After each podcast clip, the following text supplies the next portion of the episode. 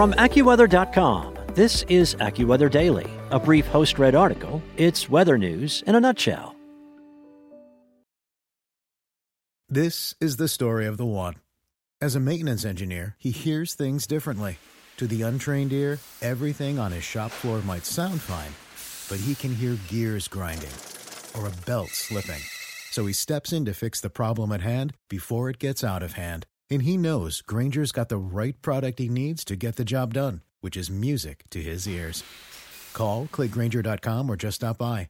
Grainger, for the ones who get it done.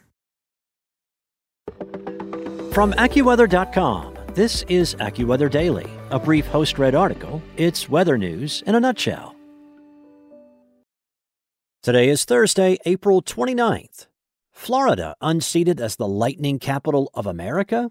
By Mark Puleo. The United States has a lot of capitals. There is, of course, Washington, D.C., the nation's capital city. Unofficially, Seattle is recognized as the coffee capital of the world, and Chicago has recently claimed the title of candy capital of the world. For years, Florida has been known as the lightning capital of America, almost to the point where that dubious distinction has been undisputed. However, recently released data from Vaisala, a Finland based company that collects weather data such as lightning strike frequency, indicates that there may be a new lightning capital of America. Or, at the very least, Florida's status as the nation's lightning capital is now in dispute. According to meteorologists in Vaisala, which puts together global lightning detection products and services, Oklahoma and not the Sunshine State recorded the highest lightning flash density per square kilometer during the past five year stretch from 2016 to 2020, though the final numbers were extremely close. Over that span, 83.4 lightning events per square kilometer were recorded in Oklahoma, while Florida was 82.8 lightning events. Only one other state, Louisiana, saw more than 60 such events, according to Vaisala data. The data may sound clear when comparing the numbers, but there are some nuances in the types of lightning strikes that are factored in, and that may make it less clear as to which state can lay claim to the unwanted lightning capital title. Chris Vagasky, a meteorologist and lightning applications manager at Vaisala, told AccuWeather national reporter Bill Waddell that the numbers paint a differing picture of how lightning is impacting each of these states. Vagasky said the company's detection system is capable of recording both cloud to ground lightning and in cloud lightning. In Oklahoma, you're getting a lot more in cloud lightning, so you see a lot more of the lightning off in the distance, he said. Whereas in Florida, you're actually getting a little bit more of the cloud to ground lightning, which is the more dangerous type of lightning because it can impact people, plants, trees, houses, and animals. While Oklahoma may be able to boast the largest statewide total for lightning strikes, Orange and Seminole counties in Florida are the runaway winners in terms of smaller scale locations that receive the most hits. According to the data, the neighboring counties both see an annual average of more than 159 lightning strikes per square kilometer. Florida's long-time reputation as the country's undisputed lightning capital comes from the days when detection systems could only record cloud to ground lightning, Vagasky said. But with Vaisala's detection technology, in cloud strikes can trigger detection anywhere in the world. Vagasky added the top spot for the most struck state could go back and forth between Oklahoma and Florida on a year to year basis, as trends tend to fluctuate. Looking at long term trends, he said frequency totals tend to shift between 10 and 15 percent each year. All types of lightning are dangerous, and there is a variety of ways in which an individual can be injured or killed by a strike from direct strikes to ground currents to lesser known types of lightning called sidewinders and streamers, the overall risk of being struck by lightning is very low. According to the National Weather Service, the odds of being struck are 1 in 15,300 over the course of a lifetime, defined as 80 years. And by anywhere, he means anywhere. Vaisala owns and operates the global operating data set, and we detect lightning pole to pole all around the world, Vagasky said. A couple of years ago, we detected lightning just 32 miles away from the North Pole. So that probably woke up Santa's reindeer at the time. Around the world, Florida and Oklahoma's density totals are certainly eye popping for the U.S., but they are dwarfed by the numbers put up by other countries.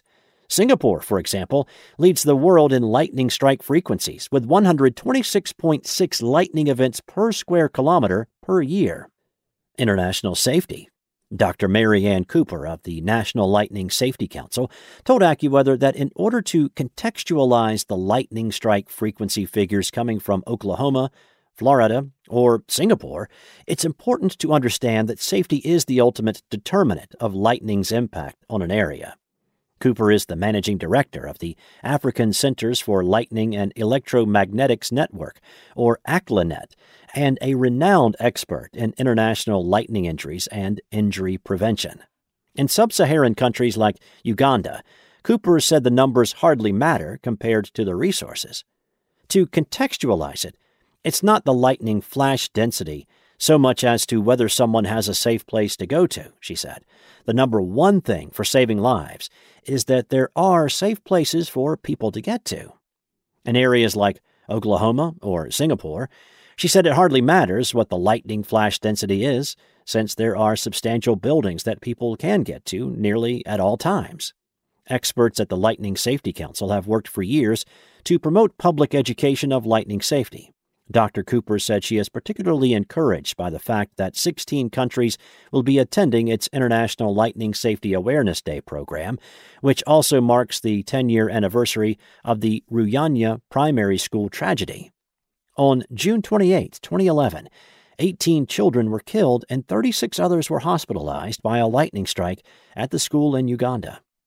To prevent similar tragedies, Cooper said public education is paramount in developed countries, nations have done a good job of teaching people rhymes and jingles like, When thunder roars, go indoors, to instruct people to seek shelter in lightning safe buildings when storms are approaching, she said. But when we get into the developing countries, we don't have either of these, she said, of building safety and public education. They don't have safe places to go.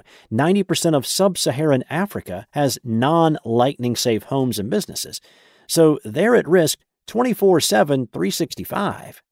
The whole family, whether they're sleeping, working in the field, at the market, studying at school, they're at risk.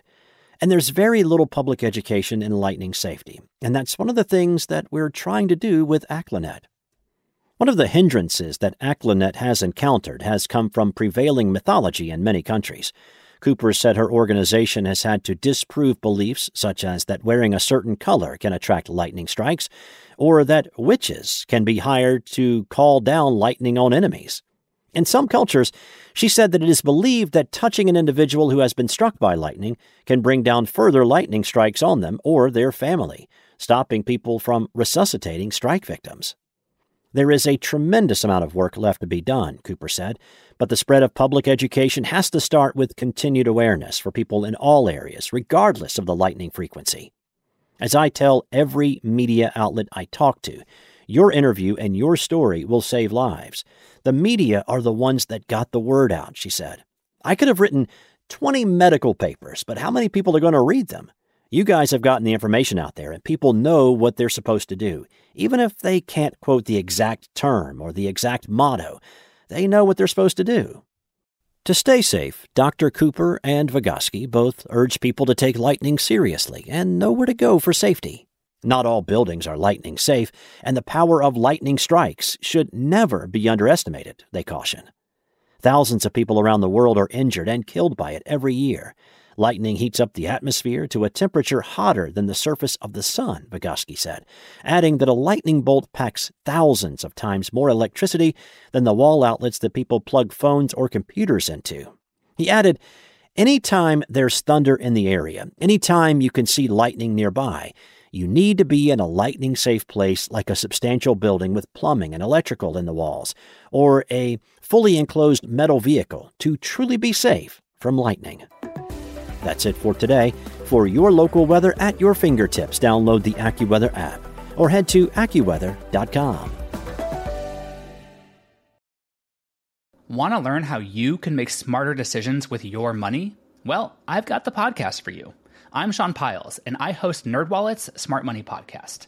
Our show features our team of nerds, personal finance experts in credit cards, banking, investing, and more and they'll help you make the most of your money while cutting through the clutter and misinformation in today's world of personal finance. You'll get clarity on strategies to help you build your wealth, invest wisely, shop for financial products, and plan for major life events. Listen to NerdWallet's Smart Money Podcast wherever you get your podcasts.